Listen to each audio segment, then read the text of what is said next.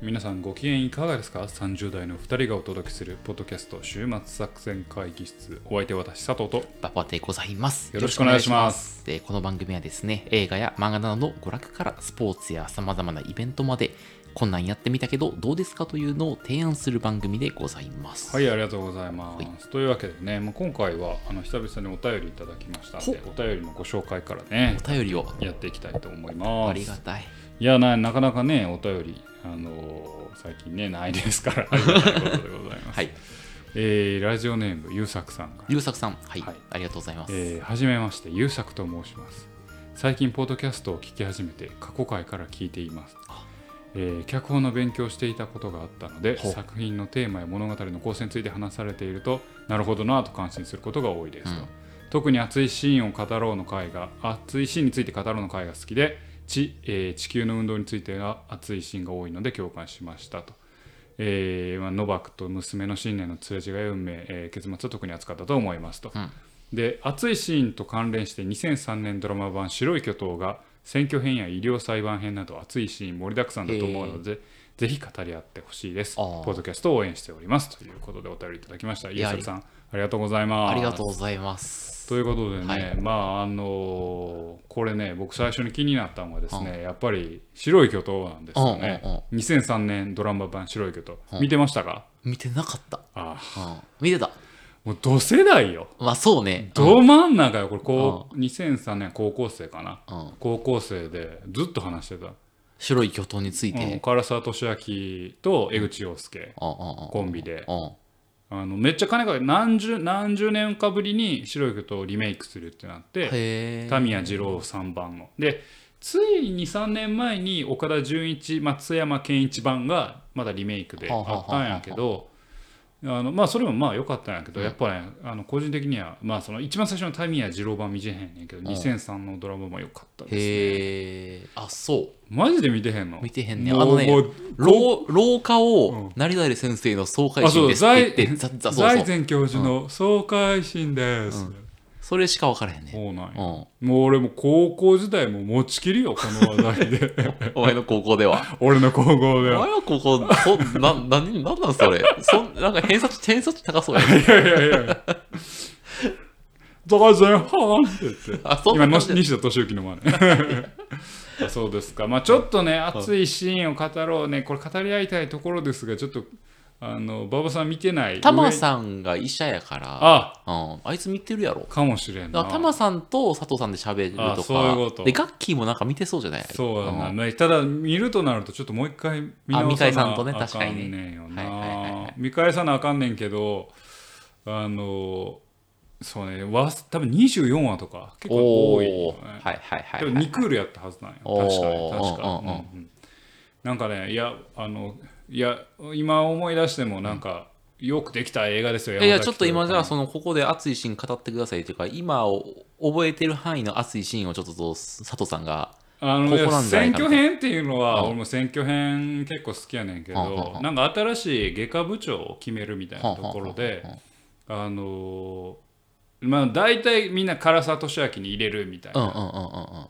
ところかな。でであの一人なんかな内科じゃなくて、なんかねもうたまに出るあのちょい役というか、あの渋いというかもう骸骨みたいな、うん。あの脇役をやってるあの男性教授が、うん。教授役をやってる、あの俳優さんがいんねんけど、その人が徹底してあの何？院内政治には関わってこうへんかった人が、うん。あの財前教授に反対をし続けるってああそこがすごいです。ごい好き。なあの人の演演技もいいねん、なんか。骸骨みたいやねんけど、顔。えそこで謎のプロフェッショナリズムを出てくるってこと？うんまあ、でいや、謎のじゃなくて、その人はもうずっと院内政治とかもあ無縁の立場で。政治とか嫌だけど、て。でも自分の信念で生きるっていう。と、あと熱いシーンは、最後もうこれネタバレですけど、財前教授はもうすごい映画を極めるんやけど、最後からがんかなんかになるんや。がんかなんかになって、彼その財前を治療するのが、あのかつての師匠で、うん。で自分が蹴落としてその場を奪った師匠うん。が最後、まあ、一応助けようとしてくれる、手術して。うんでそれがあのあの人、えー、と名前忘れた。東野幸治じゃなくて石坂浩二さんで。はであのそこの、ね、演技もめちゃくちゃ良くてうん。めっちゃ好きやねんけどあの、まあ、結局失敗し失敗というかまあがん取りきれずにうん。最後亡くなりはんねんけど、うん。2003年版はねすごい気合い入れててねあのなんでしょう。あのアウシュビッツとか、まあちょっとテーマに関わるところでドイツロケとかもしたりして結構すごい頑張ってましたね。ほはい、でよく覚えてます。すごいね。20年前のものをそうね。いやいやだって語り合ってたもん。うん。高校。そんな高校生嫌やけどな。あのシーンよかったなみたいな。そう。まあ、たまたまやけど来週その友達と飲むわ高校の。あその友達と？ちょっと あなのお前やれよそれ。白い白い巨語れよ。頭の ありがとうございました、ちょっとねまあまあなんでしょうね白い巨頭できるかどうかは分かんないですけどね、まあ、ちょっとまた熱いシーンを語るみたいなはいはいはい。やってもいいかなと思いますね。アニメの熱いシーン特集みたいな。アニメ、映画、漫画はいはいなどをね、うん何でもちょっとやってみたいなと思います。お便りありがとうございました。というところでね、はい。今日も熱い、熱く語っていただけるということで、はい。はい、今日はですね、はい。えっ、と、まあ、グッドナイトワールドというですね、はい。あの、まあ、漫画まあ、あの、ネットフリックス最近やったアニメの話をちょっと紹介をしたいなと。思っておりますので、よろしくお願いします。はい、じゃあ今日もね、はい。週末作戦会議室の熱い私たちが、熱いハートで熱く語り上げていく週、ホッ、ホッ、ホッ、ホットナイト週末作戦会議室、始まっていきます。聞いてください。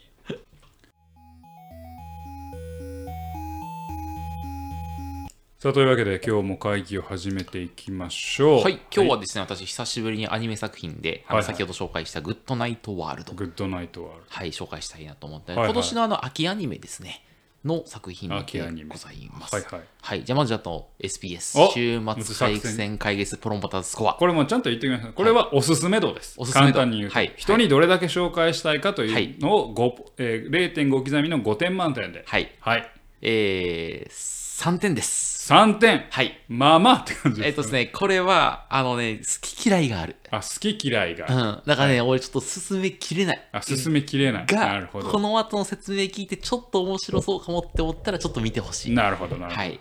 で、あなたのはい評価。これは純粋に、はいあの好きというとはいまあ、評価です、ね。僕は5分の3.5。3.5。あ、まあまあまあ、まあまあまあはいまあって感じです、ね。でただ僕これですね、ほぼ一晩で見見見切りました。あれ、もう終わったん？一気見しました。え、あ、終わった終わった。あ、そううんなんや。あ、秋やんねちゃうかな。あ、そうかな。あーと、その、す一個前クールで終わって、あなるほど完結してる。うんっ完結した。なるほど。ていうのを12話ぐらいやったんやけども、一晩、一晩、まあ夕方ぐらいから見たけども、一日で全部見切ったぐらいへー、一気に見れちゃいましたなるほどなるほどっていう感じのものでございじゃあ、ます。グッドナイトワールド、語っていただきましょう。はい。で、ちょっとまずちょっと初めですね、少しめちゃくちゃお勧めしない理由だけパラッとだけ喋るとおい、きなり、はい。ちょっと世界系っぽい感じがいたします。なので、はい今の世の中で世界系。はい。で、あの、ソードアートオンラインとか、マトリックスみたいな、ただね、あメタバースみたいな世界が普及したときに、はいはいまあ、どういう未来が訪れるのかみたいな想像力を膨らませるという点で、結構個人的にですね、はいはいはいあの、面白さがあったので、せあのそういった点数にはいはいはいなってくると。いうところで、まあ、ちょっと概要からはいはいはい。させていただきます。と、はい。グッドナイトワールドなんですが、もともと、えー、裏サンデーですね。これが2016年から連載されてたウェブ漫画作品でございまして、作者が岡部うるさんという方はいはいで。ございます。で、まあ、1年ぐらい連載して、実は2017年にもうコミックス5巻で完結を、完結あーはい。なるほど。五巻してお完結もうはいはい。あっさりと完結。で、その感じ割とマイナーだって、はいはいあまり知られてなかったんだけど、今回ネットフリックスで見出されて、2023年に秋アニメとして放送されるという、まあちょっと何かがあったんやろな。何かがあったネットフリックスを見出して作ったというものはいはいはいはいでございます。で、まずあらすじなんですが、あの時代設定としてはですね、あの近未来の日本でございますと。はい。でそこではプラネットという、まあ、VR ゴーグルを装着したネットゲームみたいなのが登場してて、まあ、そのメタバースの空間で、まあ、第二の現実はいを楽しみやすくなっている時代ですと。で主人公はイチ君っていう、まあ、19歳のニートですと。で現実、現実世界はクソだと考えており、もう完全にゲーム配信になってるんですね。はい。で、いちくんの現実世界の家庭はもう完全に崩壊してまして、あの、お父さんがちょっとまあ毒親っぽくて、まあ自分を支配しようとしてくる人ですと。で、お母さんは家出してて、ネカフェな、ネカフェ難民になってるんですね。はいはい。で、弟はイケメンで勉強できるんだけど、まあゲーム配信のいちくんから見ると、まあすごいコンプレックスの対象になってるみたいなはい感じになって、でなんでいちくんはもう完全に引きこもりになってて、もうオンラインゲームに全時間を投下した結果、プラネット内ではちょっとあの軽い有名人になっているはいはいという設定でございます。で、プラネットではなんか、まあ、あのよくネットゲームとかわかるさまあまあまあまああのね、他のプレイヤーとパーティーを組んで、はいはいはいダンジョン攻略とかできるわけだ。でその時に、まあ主人公はゲーム上で3人のプレイヤーと仲良くなってパーティーを組めになるんですね。で、いろんなまあやつを長時間一緒にプレイすることでもうもはや疑似的な家族みたいな感じになるんですよ、その3人と。で、現実世界のか家族が崩壊している一君は彼らに心の拠り所はいはいを求めになっていくと。で、その中でその3人と一緒にゲームを楽しみながら、まあ、その3人ってリアル世界でどんな生活してるんだろうとか、どんな人物なんだろうかみたいな、あんま深い話はすることできず、まあでもな、あの、あんまりふ踏み込んでもなっていう感じだったんですよ。で、なんですが、実はその3人というのが、リアル世界のお父さん、お母さん、弟だったっていうはいはいはいはい物語設定。はいはいなんかちょっとそこ読めました読めました。もう僕の喋り方的に。したなんとなくそうですよね。はい。ははい。ということで、まあ、ゲーム上で最も信頼を寄せていた仲間のプレイヤーが、実はリアル世界でいはいはい。意味嫌っている自分のお父さんであるみたいな。なので、リアル世界の家族は崩壊してるが、デジタルのネットゲームの世界ではお互い家族はに、再構築できてるわけだ。そう、はいそして尊重、尊敬してて、はいはい。仲のいいお父さんというか、なはい。あの本当に信頼できる大人なんですけど、はいはい。リアルではあいがみやってるみたいな。るほどいいじゃないですか。いびつな。設定はいい。面白いでしょ。設定はいいと思いますねはい。なので、まあ、全く同じ登場人物しか出てないんですけど、まあ、全然関係が違う。その彼らはどうなってしまうのかというのが僕は物語の導入で、あ、これちょっと来たぞと、はいはい俺は俺も思いまして、うんはいはい、これスパイファミリーみたいなさ、今最近疑似家族ものの作品ってはいはいトレンドじゃないですか。はいはいこれだとはい思って見始めましたと。はいはいはい。っていうのが、は初めのあらすじです。はいはいはい。で、これは、まあ、見終わった後のここからはいはい感想をいかせていただくんですが、あの、まあ、面白かったですと。なんか、まあ、い一気見しましたと。で、あの、まあ、疑似家族みたいな問題が、あの、テーマなのかなと、はいはい社会的な、まあ、コンセプトなのかなと思ったんですけど、そこですね、示唆はあまりない。あなるほどはい。あんまりなんか、すごい表面的で終わってしまあっそうなんやたんですね。えー設定で終わってるんやほあのね、深掘れなかったもっ感じがする。たいないねそう、それはそう。うんなんですよ。で、なんかもったいないなって思ってたんですけど、なんかそれでも一気見してしまったんですね。で、なんか、まあ、やっぱりその、なんていうの、家族の問題が世界崩壊みたいにつながっていくような話になっていってしまい、はいはいなんかちょっとそうじゃないだろうって思ったんだけどそれでも一気見してしまった理由は、なんかね、あの、やっぱ VR 世界とかへの想像力が面白いみたいなところがありますと。で、ちょっとここから物語中盤ぐらいで明かされるネタバレを含むので、はい。ちょっともし聞きたくないという方は、ちょっと再生を一旦オフにして聞いていただきたいと思ってますと。いいでしょうか？はい。はい、でこの物語なんですけど実はこの主人公のいちくんにはネットゲームの世界にもう一人仲間がいますと。はいはい。でその仲間はピコっていう仲間の女の子のアバターなんですね、はいはい。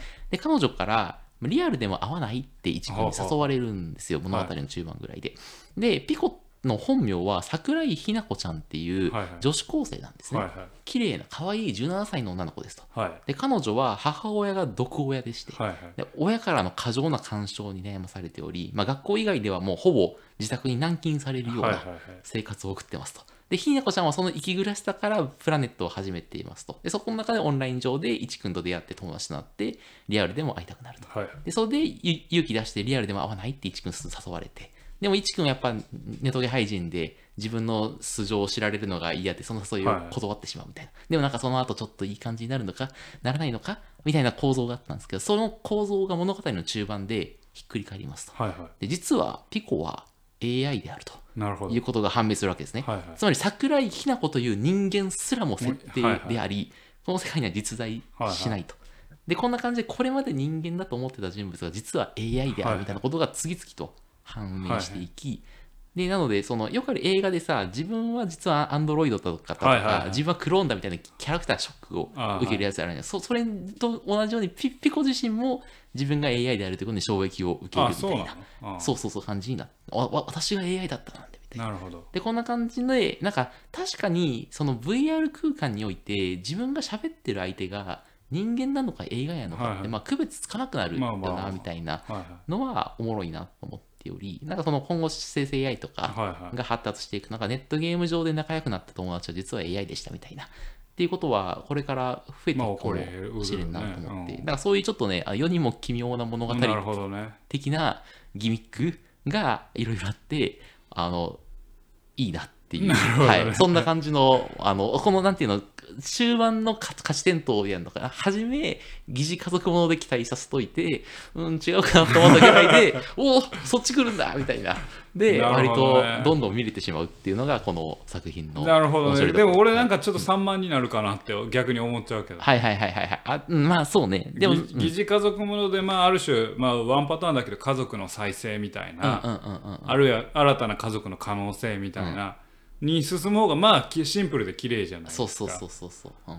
ところがまた AI みたいなのが入ってくると そう。ちょっとテーマが濁るかなと、うん。そうまあそうでは聞いてる感じはするんだけど、うん。そうではない、あのね、まあ確かにその側面はある。あー。あるが、なんか俺は途中で、あの、そっちじゃないんだって、諦めて、ちなるほょっともう見るのやめようかなと思った時に、ガコンってきたから、おいおいおいおいおい、来たやないかいと。案外見ちゃったんや。そうそうそうそう。なるほどね。なるほどみたいな。ちょっとほら、世にも奇妙な物語あ好きでですさ好きです。ねあるじゃない。で、はい。その脚本でさ、うん。例えばオンライン上の趣味コミュニティで出会ってさ、定期的にオンライン飲み会するようになって、お互いの生に悩みを相談しようになった人が、はい。実は AI でしたみたいな。そういう脚本とかは、あの、まあるそうかね。いや実は AI でしたわもうなんかもう手垢がついてるな。そうか。うんなるほど。もうその辺のパターンは大体もうデスクいやいやまああるどうどう仕掛けるかやなはいはいはい、はい。まあ、そうね。うん、だからもう見極められてるフォークと一緒やな。もう落ちるんでしょっていう。分かってんねん、そのボールは。はいはいはいはいだはい。なるほど。からもう振らんよっていう。はいはいはい。でも、疑似家族のまっすぐだと思そうやねん。いや、だからそこれれ、それは、だからほんま攻め方で、確かに確かに。フォークをどう使うかやねんけはいはいはど、でもフォークはもうバレてる。はいはいはいはいはいうん、結構ね。疑似家族ものまっすぐやと思ったら、そっちに落ちていくっていう。うんはい。はい。っていうね、あの、そういう感じの話ではいはいございますと。わかりました。はい。で、結構そこからの物語展開にも関係してくるんですけど、なんかネットゲームの VR 世界でやっぱ AI こそ神になれるようなと思っており、なんかネットゲームでさ、純粋に戦闘しようと思ったらさ、AI の方が強いわけじゃないですか。はいはいで、そうするとその VR 世界においては AI っていうのはまあ人間と対等な存在であり、さらには人間を超える神的な存在になっていくんだみたいな話になっていくみたいな話があって、でそういうなんかこう今後その、まあ、ネット、あの、あれだ、あの、ソードアートオンラインとか、そのマトリックスみたいな世界になった時に、なんか AI っていうのはもう、なんか人間と変わらないようになるし、人間むしろ神的になっていくっていうみたいなことを、なんか想像力をかき立てるっていう意味では、結構なんか他の、なんか、凡庸な作品とは割と一線を画するところがあるな、みたいな。うんはい。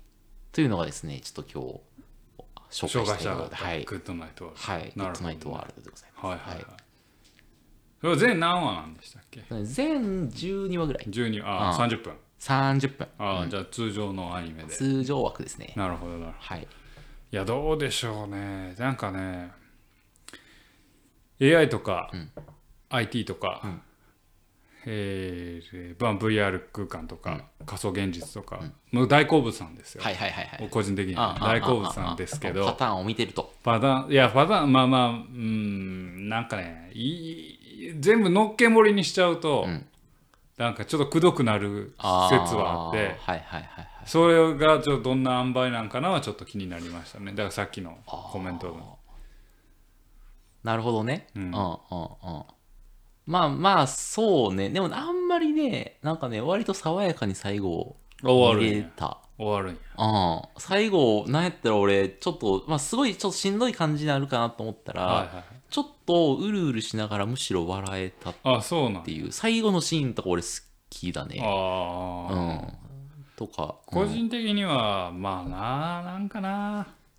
うん、最初の出だしから中盤にかけてテーマがずれるのはよろしくないかあなと思うね。、美しくはね、うんないよね美。しくはないなと思っちゃうよね。でも一応ね、最後まで、あの、お父さんとの関係は描き続けるのよ。ああ、はいはいはい、はい。あの父との関係とか、はいはいなんかやっぱお父さんに遺伝していくみたいな話とか、どねね父との関係は一応対峙はし続けるんだが、うん面白さがあるのはそこそこじゃなくて、あの、VR 空間がね。リアルを侵食していくみたいな。なるほど。じゃあこれは結局何で見れるんですか今は？これはね、あのネットフリックスでまず見れます。ではい。であとは、えっと、漫画ワンっていうウェブ漫画アプリ。あ原作が読める。そうそうそう、はい。それで読めるので、はい。はい。割とあのカジュアルに見れますので、ぜひちょっと見ていただきたいなと。わかりました。はい